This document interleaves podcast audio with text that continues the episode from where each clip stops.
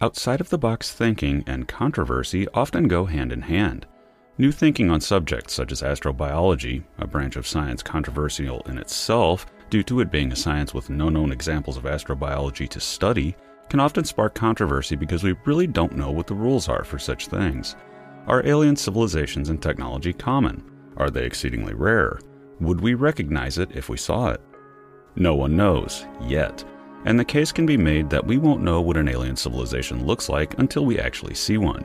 Until then, it's ultimately all just speculation, but it must be discussed and looked for. This is, after all, one of the most profound questions facing the human species are we alone? Answering that is a goal of astrobiology. But given our own existence as a civilization of intelligent life, what shouldn't be surprising is if we do eventually see others, so the question is, what do we look for? Which is a specialty of my guest. Most recently, he sparked some controversy in a proposal that the interstellar asteroid Oumuamua could conceivably have artificial origins. This is not to say that it does, only that it's a possibility. This has since been followed up with discoveries and papers that are painting Oumuamua in an even more bizarre light. Whatever Oumuamua is, natural object or otherwise, it's fast taking its place as one of the strangest things we've ever seen in space. Welcome to Event Horizon with John Michael Godier.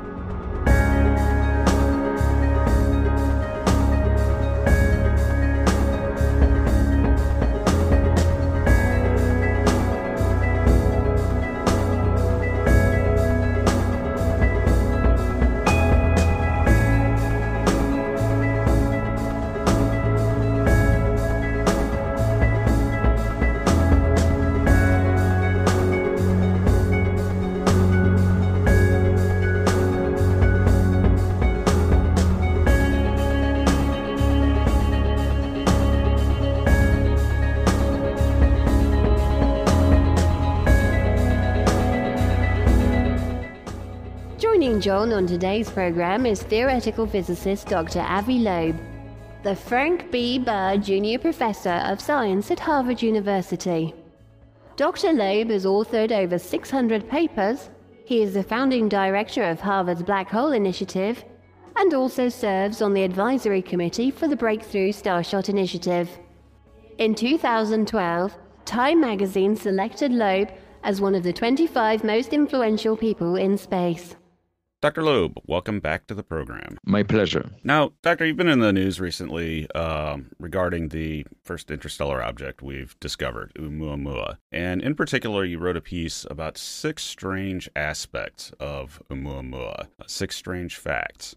And I wanted to dig into these. The, the first of it of them is that there should be either a lot of these objects passing through the solar system at any given time, or they should be very scarce do you think what what is your feeling? Do you think they would be we want we should not have, have caught this object, or we shouldn't have seen it, or should these things be everywhere? Well, about a decade ago, uh, I wrote uh, together with two collaborators the very first paper to forecast how many uh, asteroids should we find in the solar system that came from outside of it? And we did the calculation based on what we know about the solar system. And we predicted that uh, surveys like Pan-STARRS would not find anything. Uh, so we were off by uh, somewhere between two to eight orders of magnitude, a factor of 100 to 100 million. We thought that there should be far fewer objects than necessary to explain Oumuamua.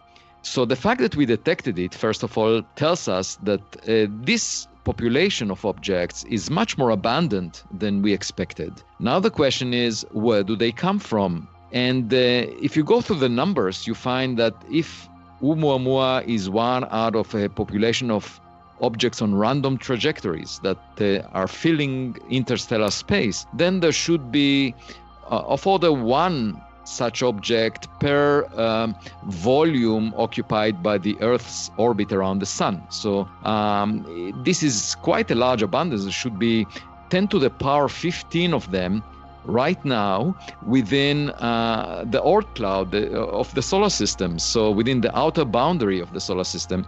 And another way to put it is there should be 10 to the power 15 of these objects, a thousand trillion objects produced per star over the age of the Milky Way galaxy. And that's a lot of objects, much more than we expected. And so the actual existence of Oumuamua by itself is already uh, a surprise. Uh, but then uh, this, this number of objects, of course, is reduced dramatically if you were to contemplate the possibility that it has an artificial origin. Because then, uh, if it's a probe, for example, it may follow a very special trajectory targeting the core of the solar system, the habitable region where life may exist. In that case, uh, objects on plunging orbits uh, would uh, account for Oumuamua, and uh, there would be far fewer, by, by a factor of around uh, 30 million uh, less than the, the 10 to the power 15 that I mentioned before.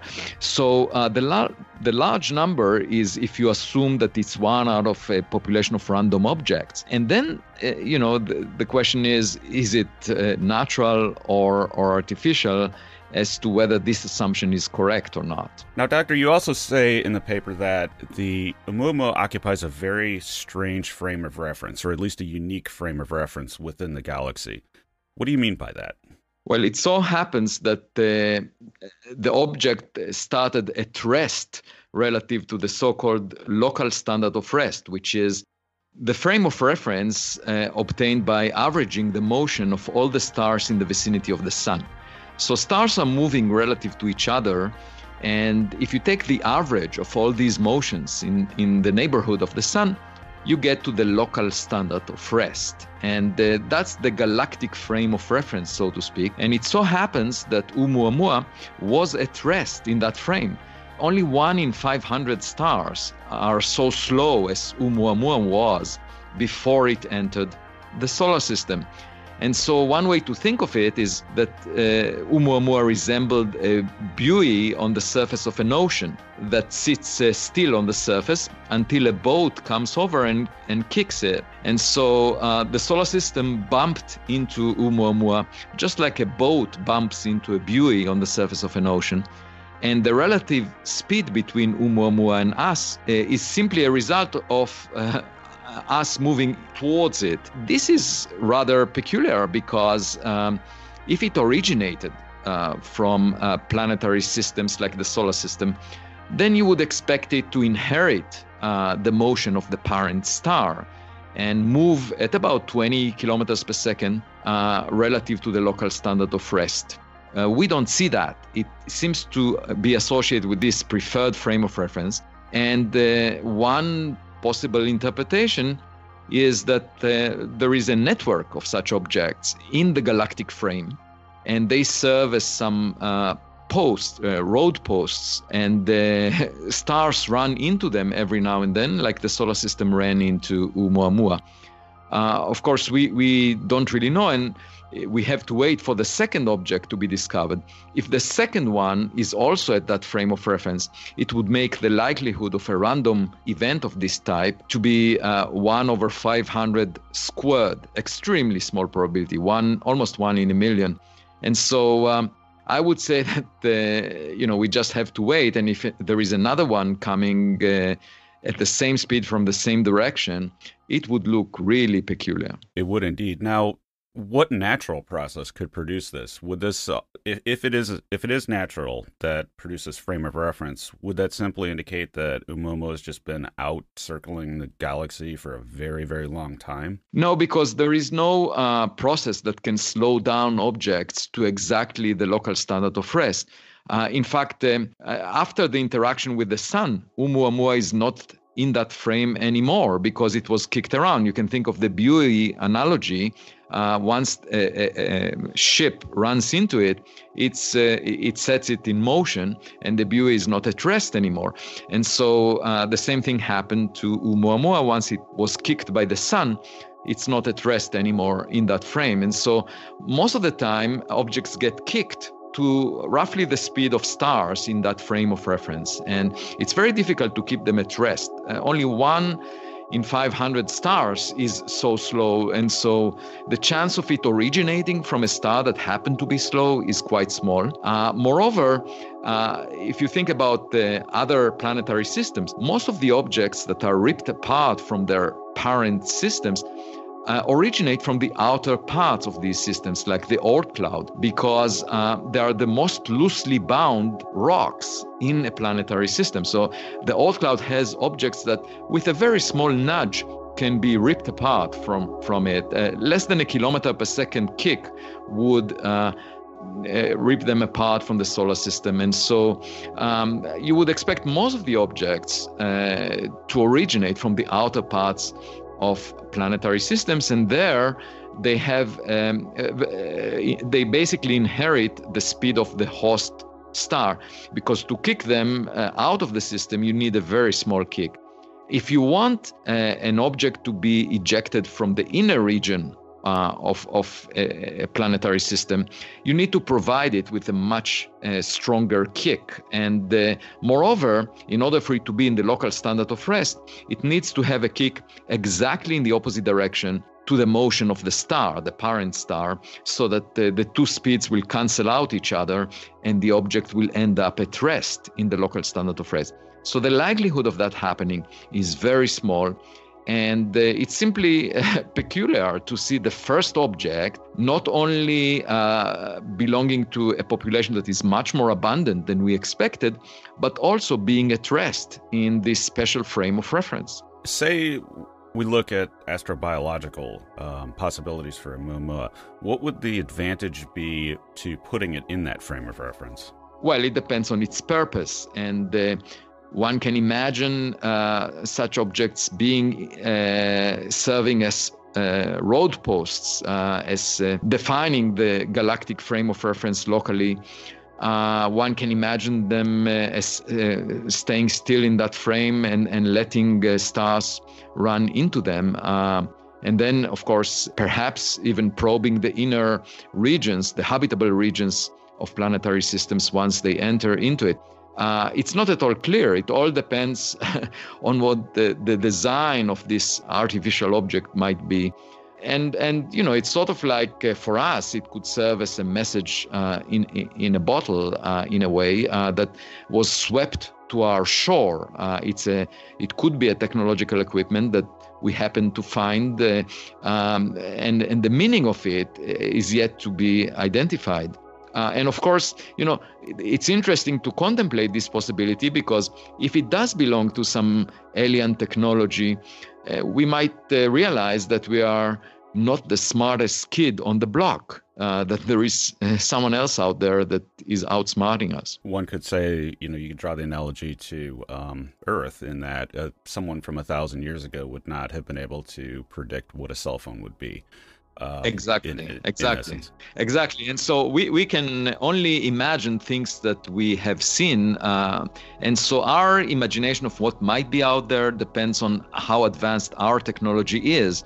We only have a, a couple of centuries of technological development. And, and uh, you know, we cannot really imagine what our technology would be like a thousand years from now, a million years from now. And of course, the universe is 10 billion years old. So think about how much more advanced the technology might be. Now, if Oumuamua wasn't strange enough, it presents us other very unique attributes, particularly its shape, which seems to be unique compared to anything in the solar system that we've seen. What are some of the possible shapes that Oumuamua could be? Right. So, uh, what we know is um, that its brightness changed by a factor of 10 as it spun around. So, it, it, it, rotated over a period of uh, eight hours. And uh, we've seen a number of these rotations of Oumuamua.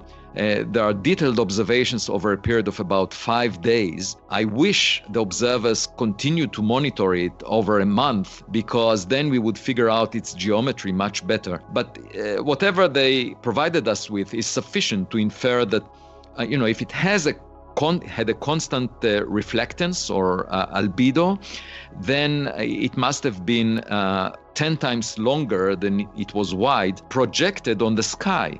Now, even if you take a piece of paper uh, that is extremely thin and put it at some random orientation in front of you, you will never see it uh, edge on, precisely edge on. Most of the time, you would see it uh, at some angle, and uh, you would you know, a, an axis ratio projected of, of 10 to 1 does not mean that the object is uh, has a, a, a, finite thickness. It could be extremely thin. in fact, uh, if you analyze the light curve, uh, the brightness of the object as a function of time, as it uh, was spinning, uh, you would conclude that uh, probably if it has a constant albedo, it was much more extreme in shape than 1 to 10, uh, probably uh, 1 to several tens. And, uh, you know, that's, that's uh, very extreme because uh, for solar system asteroids or comets, the most that we have seen in terms of changes in brightness is 1 to 3 or so.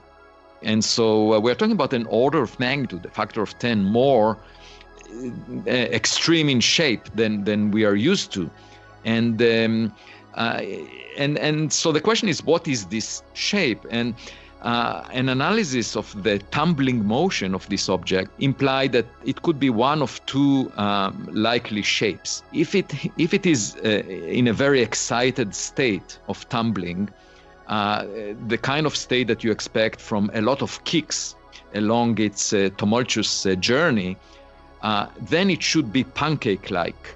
And if it, on the other hand, if it suffered very few kicks and it's sort of at the least uh, excited state in terms of its tumbling, then it's most likely to be a cigar-shaped object. Now, uh, if you look at all the artist illustrations that appeared uh, online, they mostly refer to the cigar-shaped uh, object. However, I would find the, the pancake shape the configuration much more likely because it's quite likely that this object suffered a lot of kicks along its uh, lengthy journey.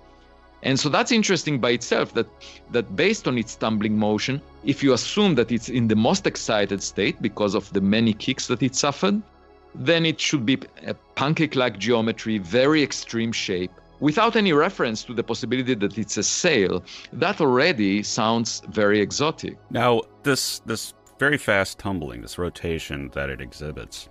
How does this uh, relate to the local standard of rest? That it's it seems to be sitting there in one aspect, but it seems to be highly excited in another. How do those two relate? Well, um, the the motion relative to the local standard of rest is of the object as a whole. The tumbling motion is if you go to the frame of the object, the object spins around. And so um, that's a completely different uh, type of, of motion that is a result of the fact that you know one end of the object felt a, a, slightly different force than the other end and you can get that when the object passes near near uh, stars or or when uh, dust or or gas is uh, scooped by the object. One end might not be exactly uh, feeling the same force as the other end, and as a result, the object will tumble or spin around. But that that motion around its uh, around some axis has nothing to do with the overall motion of the object relative to the local standard of rest. These are two separate things. And in fact, uh, the spinning motion uh, has a period of eight hours, a very short period. So when you monitor the, the motion of the object, for example, in the sky, uh, you can average over the spin of the object around its axis because it takes only eight hours and, and it takes months for the it took months for, for Oumuamua to pass in, our vicinity, and it takes uh, thousands of years for it uh, to cross uh, the Kuiper Belt, and eventually even longer uh, to cross the entire solar system. So. Um, so um, these are two different uh, quantities: the spin of the object uh, compared to its motion in space. Now, recently, a paper came out based on observations, or actually non observations, from the Spitzer Space Telescope. It looked for Oumuamua and simply didn't see it, implying that Oumuamua must, be very small, and for us to have seen it at all, it must be very shiny, bright surfaces. It also failed to detect things like carbon dioxide, which is what you would expect if, if it were a comet. What does all of this say about Oumuamua? Yeah, that's very interesting. This paper, this report came about uh, uh, about a week or so after uh, our paper was published in the Astrophysical Journal. So I didn't know about it uh, when we wrote a paper about the, the possibility that Oumuamua is a light sail. Uh, and it's fully consistent. The results that were reported from Spitzer are fully consistent uh, with our original proposal. Um, basically, Spitzer did not detect anything. The Spitzer Space Telescope looked at Oumuamua but didn't see anything. And that means that it didn't see any heat emitted, infrared radiation emitted by the object as it passed in the vicinity of the Earth. And that, since we know uh, the trajectory of the, or, of the object, we know its surface temperature. It was heated by sunlight and reached a certain temperature on its surface, we can calculate that temperature. And the fact that we don't see any heat emitted from it with the Spitzer Space Telescope sets an upper limit on the size of the object. We know the temperature of the surface, so we can set a limit on the area of the surface that is emitting from the fact that we haven't seen any emission. And that upper limit on the size is of order 100 to 200 meters. And that's smaller than we originally expected based on the typical reflectivity of comets or asteroids. So the fact that the object is smaller than originally expected implies that it must be shinier because we see a certain amount of sunlight reflected, but now from a smaller surface. So the surface has to be more shiny in order to reflect the same amount of light that we see. In fact, if the object is only 20 meters in size, then it must be a perfect reflector, must reflect all the sunlight impinging on its surface. Uh, if it's 100 meters in size, then it has to reflect about 20%, a fifth of the sunlight uh, shining on it. And that's sort of at the upper end of how shiny solar system objects can be. Uh, asteroids or comets are at most uh, reflecting 20% of the sunlight falling on them. And the, the typical reflectance is a few percent. So we can already say that this object is unusual in the sense that it's at the upper end of the distribution of uh, reflectance. Uh, and it's about 10 times more shiny, at least 10 times more shiny, than a typical asteroid or comet. And of course, that is entirely consistent with the possibility that it may be artificial in origin. Combining that with the unusual shape uh, the unusual abundance, the unusual velocity. Each of these factors is unusual on its own. And when you have so many factors that are unusual, you start wondering what is this object if it's nothing like an asteroid or a comet that we have seen before? If it's so common, you know, the nursery of such uh, objects must be quite different from the solar system. And irrespective of whether it's natural or artificial, we will definitely learn something new when we find more of the same, more objects like this one. Uh, we definitely have the wrong idea about where such objects are produced and how they are produced. And uh, that's exciting because it means that by getting more data on objects like Oumuamua, we can learn something new. And um, it's a whole new way of uh, uh exploring what may happen in other planetary environments. Uh, it's sort of like uh, walking on the beach and uh, looking at seashells that were swept ashore and examining them to learn about their origin. And uh, every now and then, one can find an object that is of artificial origin, like a plastic bottle in which there is a message. Uh, but even if it's not artificial, you learn about how these objects are produced. And I think it opens a new window into um, what happens far away in other near other stars uh, without uh, forcing us to develop spacecrafts that will reach that far. So we are relying on, on the fact that the solar system is scooping up objects as it moves through interstellar space. These objects spend a lot of time on their way to us, and that saves us the time to travel elsewhere. Okay, so we have two possibilities for a light sail, something that's being affected by um, radiation pressure. Is there, first we'll do the natural, is there any process that you can think of that can produce a natural light sail in the galaxy? Now, I, I, I wonder about things like that because if it's a fragment of a planet, you know, Earth can produce some very, very strange materials like mica, where you can have this very thin sheet of material that might fit the bill. Can you think of any natural process that would produce a natural light sail? Well, I was trying to think about that, and uh, the farthest I could get is imagining the process of spallation. So when when an asteroid impacts on a planet like Mars or the Earth, it could potentially lift the outermost layer of the crust of the planet and um, create um, sort of um, pancake like piece of rock um, that flies out. And in fact, people talked about that in the context of panspermia, a process that could deliver life from one planet to another, because we know that rocks from Mars, for example, reach the Earth and presumably vi- vice versa. And if they had life in them, then uh, perhaps life was brought to Earth. Uh, from Mars. And, and how can you deliver life? Well, uh, one way to do so is if life exists on the surface of a planet and you lift the outermost layer of the planet without, without actually heating it much. And there is evidence that uh, some of one of the rocks that arrived to Earth from Mars was not heated by more than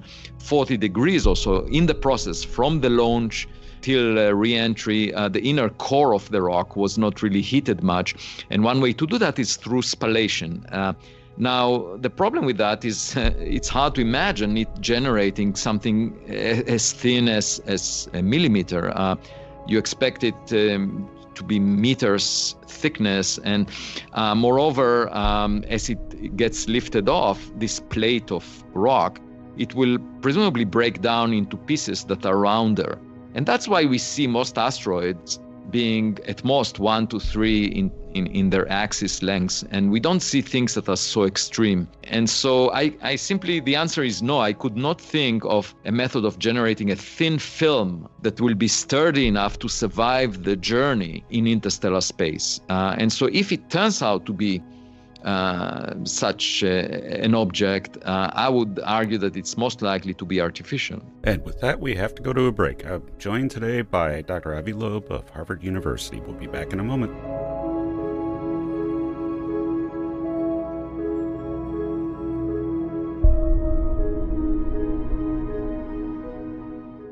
Ah, John, it is good to be back. Are you settled back into your routine? I am indeed. It was an interesting few weeks, to say the least. So you enjoyed your surprise trip to Pirate Adventureland? I'll admit it. I was surprised, but did you really have to drive to LeBaron that fast? Those numbers on the signs are limits, not targets. In your car, John. They're achievements. Did you remove all the modifications, including restoring the LeBaron's original voice? No, I left it out, John.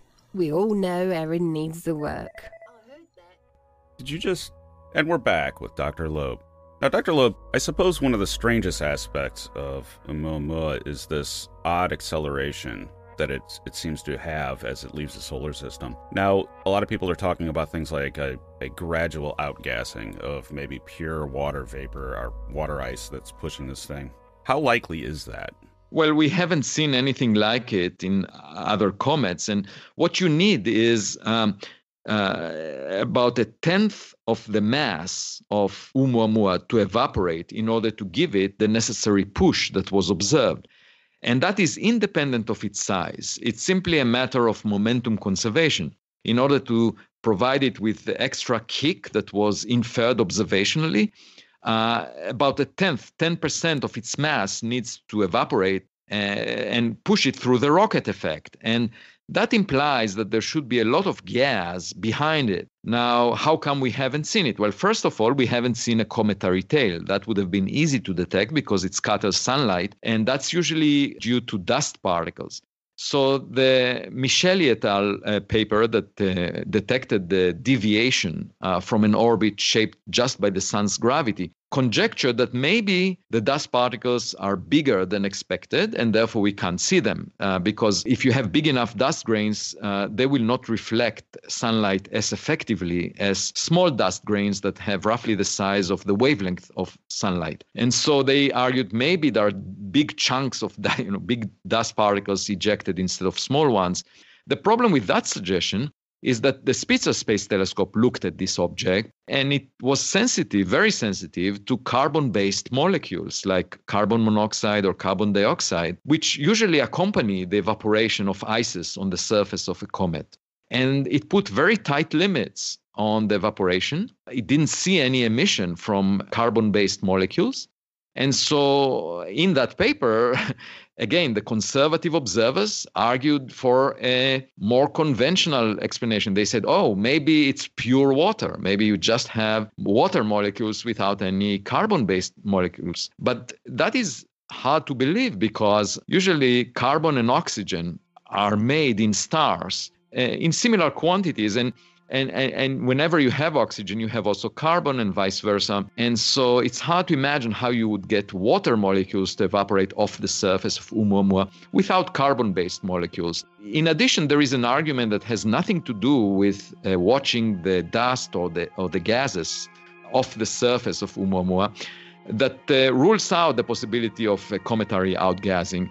And that's based on the fact that all comets that show outgassing change their spin period. So if you have enough thrust to push them through the outgassing, that same thrust is working unevenly across the surface of the object. And as a result, it changes the spin period of the object so that you have these tiny jets uh, pushing on one end of the object stronger than uh, the jets on the other end. And so, as the result, the, the tumbling motion of the object changes and, and the rotation, the spin period changes. And we see that uh, very often on comets. And there was a paper analyzing uh, what we might have expected Oumuamua to do if uh, its extra push was a result of outgassing and it would have been easily visible. So the limits we have on the change in the spin period of Oumuamua rules out on its own outgassing at the level required to push it. When we make the analogy with comets,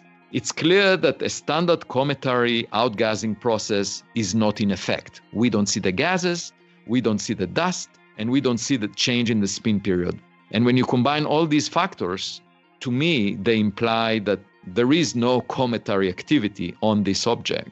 Anyone that argues otherwise needs to find or identify another example of a comet where all three factors were somehow circumvented. And, um, you know, the situation is very similar uh, to um, uh, what we see, for example, in galaxies. Uh, we see stars moving, and they move much faster than than we expect. And um, this is an anomaly. And uh, whenever you have an anomaly in astrophysics, you start wondering what could account for it. And uh, you start with conventional explanations. And so uh, people tried over the years to come up with conventional explanations, and they couldn't. And then the concept of dark matter was invented to accommodate this extra mass that you need in galaxies. So we believe that there is some extra matter that we cannot see, and we call it dark matter. This is a hypothesis, it's not proven. We haven't detected dark matter yet. But the idea, the concept of dark matter, is part of the mainstream because there is no conventional explanation. Other than that, to explain a series of anomalies that we see, not just the motion of stars, but also other facts in cosmology. And so it's a a standard element of the scientific process that when you uh, are confronted with an anomaly, you try to come up with conventional explanations. But, but when these explanations have a problem, when you don't see evidence for them, or they contradict some evidence that you find, then you have to come up with more innovative ideas, with more imaginative ideas. And this is part of the scientific process. So I don't see at all why any scientist would be against coming up with a potential artificial origin explanation to this extra push uh, that we see in the case of Oumuamua. Just like in the case of dark matter, I would say dark matter is as imaginative, if, if not more, than the idea of an extraterrestrial civilization because uh, the concept of an extraterrestrial civilization is based on two facts. One, that we exist, and second, that the conditions on planets throughout the galaxy are very similar to the conditions on Earth. About a quarter of all the stars in the Milky Way galaxy have a planet of the size of the Earth with a surface temperature similar to the Earth, such that liquid water may flow on its surface and the chemistry of life as we know it would exist. And so there is nothing really speculative about saying that what we find on Earth exists elsewhere where the physical conditions are similar. I see that as a relatively straightforward extrapolation. And so to me, it's a complete mystery as to why the possible existence of another civilization is considered outside the mainstream of astronomy. I don't think it should be. I think it should be as much in the mainstream as the concept of dark matter, if not more, because we know that we exist. We, we have a proof of principle that a civilization can exist. Now, uh, you know, there are even more imaginative uh, ideas out there. For example, extra dimensions, which are part of the mainstream of particle physics, even though we have no evidence for extra dimensions. And somehow, sociologically, it's well accepted that you can speculate about extra dimensions as a way of unifying quantum mechanics and gravity. So, to me, it sounds a bit uh, inappropriate to resist the idea of extraterrestrial civilizations because it's so rooted in facts that we know are true. And uh, therefore, if we have an object that behaves in a peculiar fashion on so many counts, I would not dismiss upfront the possibility that it's artificial in origin. And uh, it should be on the table. And we sh- uh, what mo- many people do is dismiss it upfront. They say, oh, my gut feeling is that it's probably natural. The problem with gut feelings is that they are based on past experience. And so if you expect the future to be the same as the past, gut feeling is a good guide. But if you want to allow yourself to make discoveries, you cannot rely on gut feelings. So, for example, uh, quantum mechanics was discovered by experiments, and it uh, uh brought in the concept of action at a distance, which was not very intuitive to the physicists at the time. And in fact, Einstein resisted it. Einstein said it's spooky action at a distance. I cannot believe that it exists. And he wrote papers arguing that quantum mechanics is misinterpreted and it's, in fact, predictive, it's not probabilistic. And and uh, there were experiments done in the decades that followed Einstein's resistance and they all demonstrated that he was wrong, that his gut feeling was wrong. So Einstein had the wrong gut feelings. We should learn from that. Uh, you know, Galileo, for example, used experimentation to check the gut feeling that we have that heavy objects fall faster than light objects. And he found that they fall at the same rate. Here is another example where experimentation taught us something that our gut feeling did not really forecast. Our gut feeling was that the sun moves around the earth because we see it moving in the sky. And then, you know, again, Galileo argued otherwise. He would he was put in house arrest. If there w- would have been Twitter at the time, obviously most of the tweets would have been against him. But that doesn't matter. The sun doesn't move around the earth, irrespective of what Twitter says or what people think. There are facts out there. You know, the nature of Oumuamua is whatever it is. It doesn't matter what we think or what the popular view is on Twitter. Now that that brings up biases, and of course, anything when one says the word alien, it, it brings up a bias because on on one count there's a pop cultural sensationalist phenomena regarding aliens, of course, which you know doesn't really seem to have any kind of a basis. But there's also are we alone is one of the most profound questions humanity can ask. So it seems to be something that scientists should want to answer. And we and, and to an extent it's done with SETI searches and things like that. But nothing says that uh, you know detecting a radio beacon 10 light years away is any different than detecting a probe passing through the solar system. We just don't know what the rules are on such things and you know we would send probes if we could. Um now right. one so- thing that yeah. we, we, are we are actually contemplating sending uh, technological bottles uh, to other planetary systems and and and if we are starting to think about it now then you know a civilization that is much older than ours may have done that a long time ago. And so we should be obviously open minded and just to finish the point about this peculiar motion of Oumuamua uh, the deviation from its trajectory uh, as anticipated based on the sun's gravity implies that if you want radiation pressure to provide the extra force, and that's the only possible force that I could think of other than outgassing, then you need the object to be very thin, less than a millimeter in thickness and more than 20 meters in, in size. And so that's uh, a thickness that is uh, at least 10,000 times smaller than the size of the object and it sounds like a sail. And that's what you need in order for the sunlight to push it enough to accommodate the extra push that it exhibited during its orbit. Although the push is only a tenth of a percent of the force, uh, the gravitational force from the sun, it's still very significant. And the object goes in a direction that is quite different from what one would have expected without this force. Now, the elephant in the room, I suppose, to to sort of wrap up the strangeness surrounding this object is its trajectory, which brought it, as I recall, uh, at its closest approach, 0.15 AU from Earth. So it just seems to have picked the interesting planet in the solar system to pass relatively close by.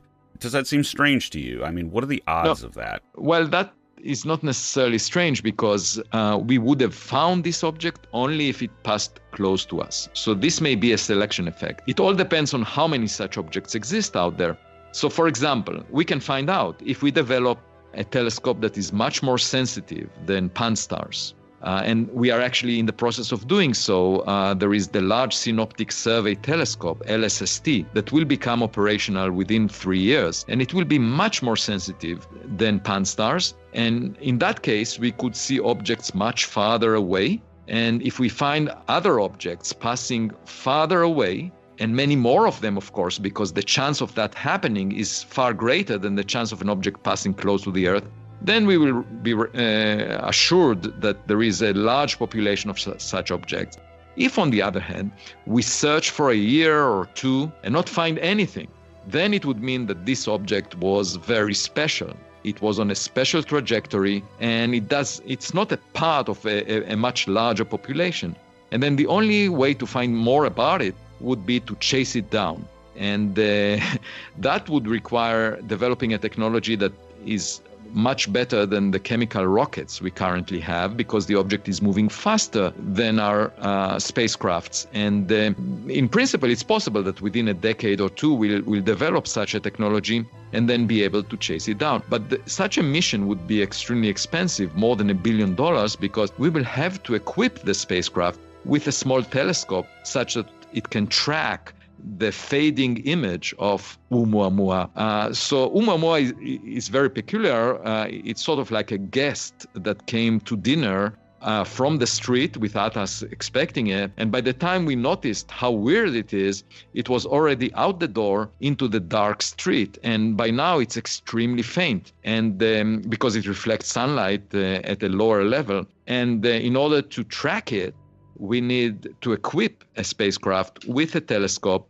that will monitor where it is and correct the course such that it will approach it. So if we are barring that, say we can't you know, we just can't justify going out and looking at it directly with a flyby. Is there any ways left to observe Oumuamua, or is it just simply too far away now? It's too far away. It was already too far in January 2018, and now it's a year later. The, the problem is that it gets dimmer as uh, inversely with the distance to the fourth power, because the amount of sunlight that it intercepts declines as inversely with the distance squared, and then the amount of light that we get back has another factor of 1 over distance squared. And so altogether, it's uh, 1 over distance to the fourth. So very quickly, it uh, dims down, unless, of course, it produces its own artificial light. But we haven't detected any. So um, it seems like this object was already ex- uh, too faint for the Hubble Space Telescope to see it uh, a year ago, and by now it's extremely faint. And so, if we wanted to chase it down, we would do so by following the path that it took and extrapolating it and just searching around once we get closer to it, searching around for its image, and then uh, getting even closer and, and taking an image.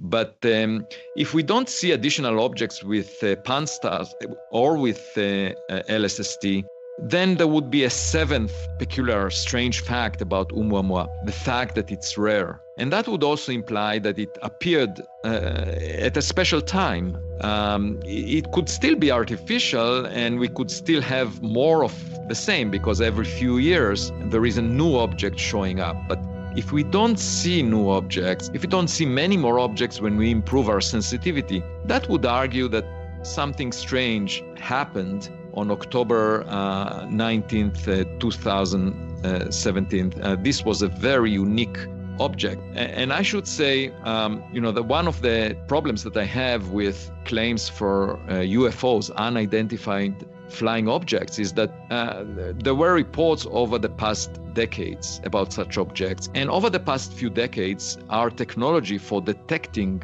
uh, objects or images has improved dramatically. We can now see things much fainter than we could have seen uh, several decades ago. And yet, all of these claims are always on the margin of detectability or believability. And that makes them unlikely to be real because if they were real 30 years ago, we would see very clear evidence for them using present day equipment.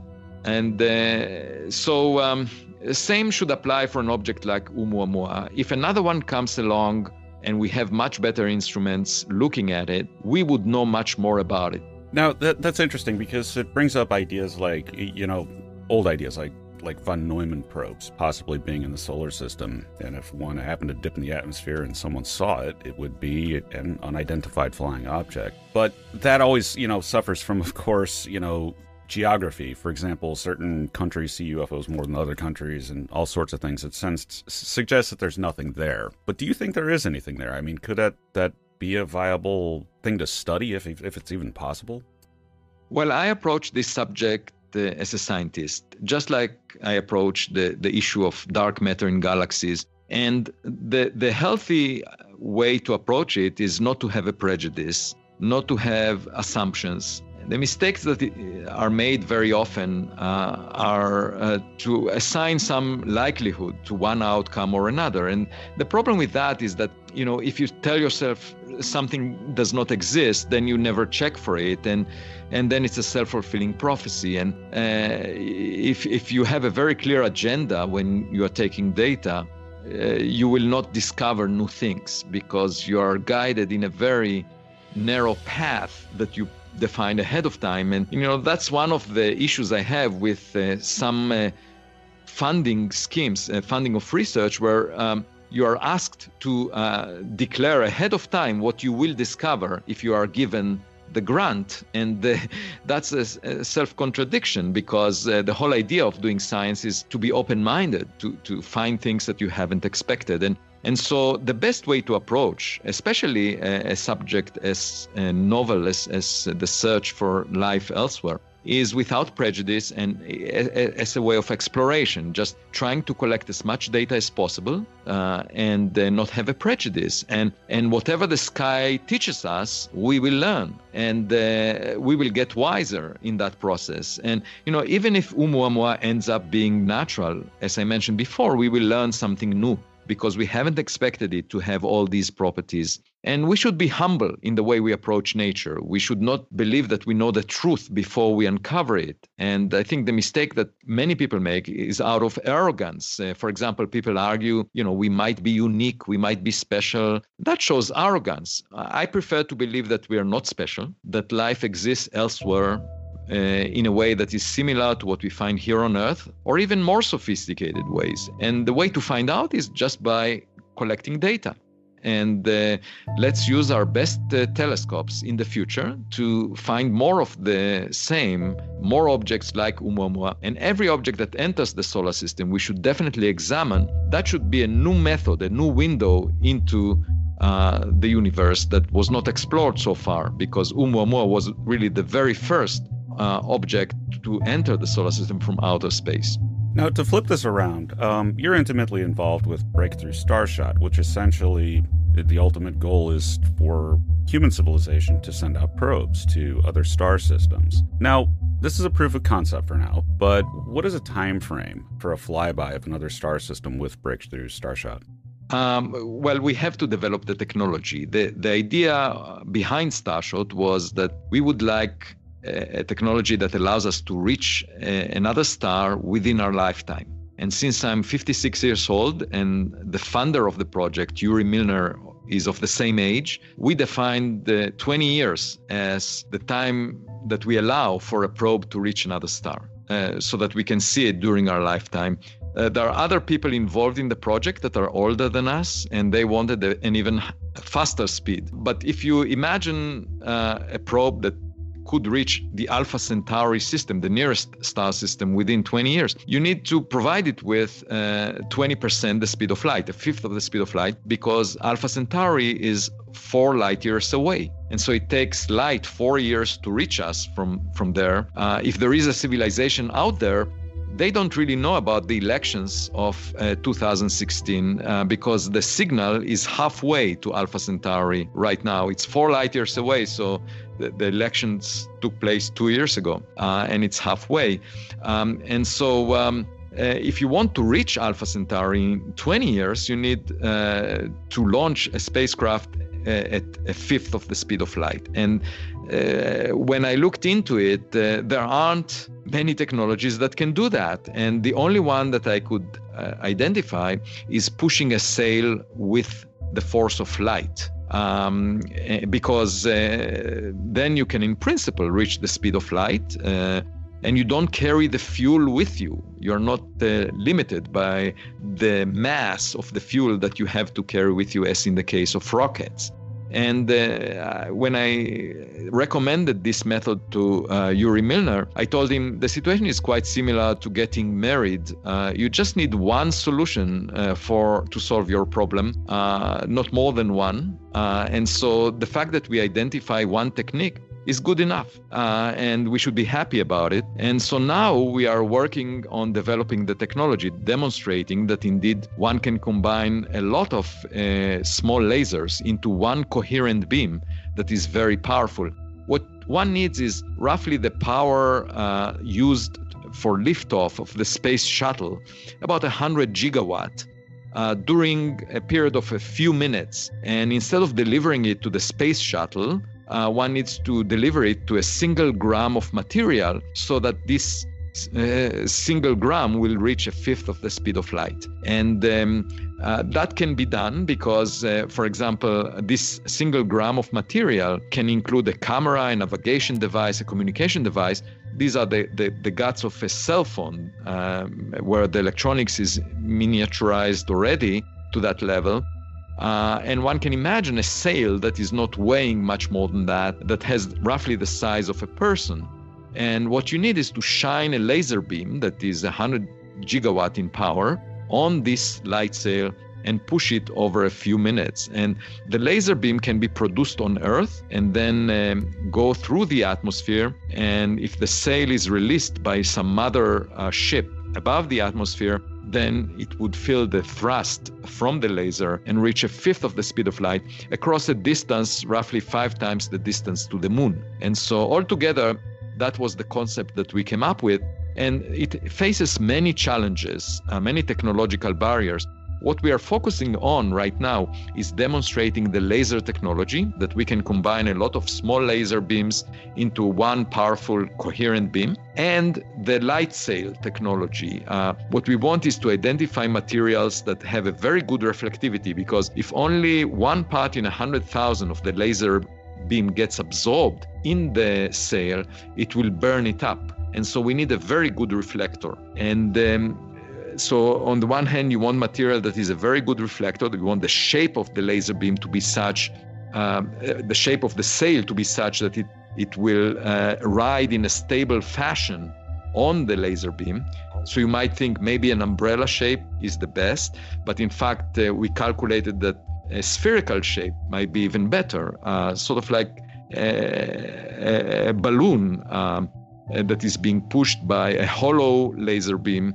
Uh, that might be a good uh, stable configuration. Uh, and uh, we are working on the light sail design and composition at the moment. So we have uh, allocated grants to various research teams, about a dozen of them on the laser beam, uh, and about a dozen on uh, the light sail, um, and to start developing the necessary technologies and so we are at a very preliminary stage right now, but but we have uh, a promise for a hundred million dollars uh, for this research and development phase over the next decade uh, from Yuri Milner. And uh, I, I will not um, shy away from from admitting that the, the reason uh, I, I, thought about a light sail interpretation of Oumuamua was the fact was my involvement in this project, and uh, I'm chairing the advisory board for Starshot, and and that uh, knowledge of of the underlying physics allowed me to consider the possibility of a light sail for Oumuamua.